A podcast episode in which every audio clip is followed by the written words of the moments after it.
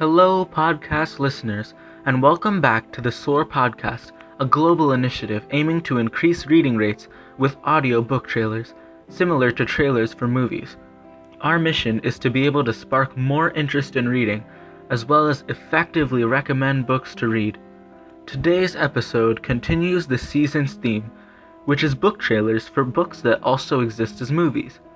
Today's trailer is for a very popular and imaginative novel that many of you may have heard of The Bridge to Terabithia. This is one of those books which has clear differences with the movie made for it, but the trailer will be geared towards the book and not what happens in the movie. However, the 2007 movie is excellent and very high rated, so I would recommend watching it, even though I like the book much better. The main protagonist is an 11 year old boy who likes to run and his name is Jess Aarons. Jess is insecure because he likes to draw and to paint, though he feels it makes him a sissy and girly because of the other people at school, though this simply isn't true. He wants to win the race and be the fastest, as this would make him feel more secure and proud of himself, as well as avoiding taunting and judgment from others. On the day of the races, a new girl named Leslie, who recently moved next door to Jess, beats everyone in the race. Jess and Leslie become fast and best friends, and even build their own fantasy world in the woods, which they call Terabithia. They spend much of their time playing there, forgetting about issues like kids at school or issues in Jess's family. They are the best of friends, not just spending time together in Terabithia but in normal life as well. They improve each other, and Leslie really helps Jess to become a more secure person and care less about what others think. Jess gives Leslie a puppy, and Leslie gives Jess an expensive art set for Christmas.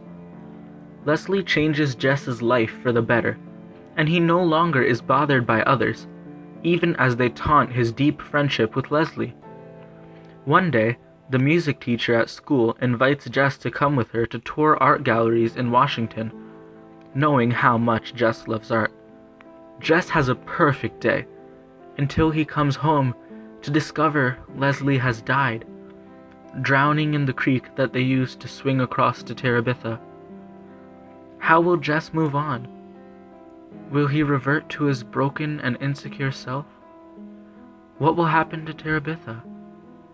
And what about Leslie's family? Will Jess be able to deal with this devastation? Read to find out and join this beautiful friendship and journey through grief. For me, it was a very emotional experience reading this book. I loved how Jess was able to grow and develop, and how his friendship with Leslie was able to cultivate this. This book showed just how much impact a person can have on someone else's life, and how it's important to be a good friend to others, helping bring out their best characteristics and suppressing their negative ones, like how Leslie did with Jess's insecurities. I was devastated following the death of Leslie, and even cried, so I would make sure that you will be able to handle this if reading the book or watching the movie. Though I would say the story overall is very positive and powerful.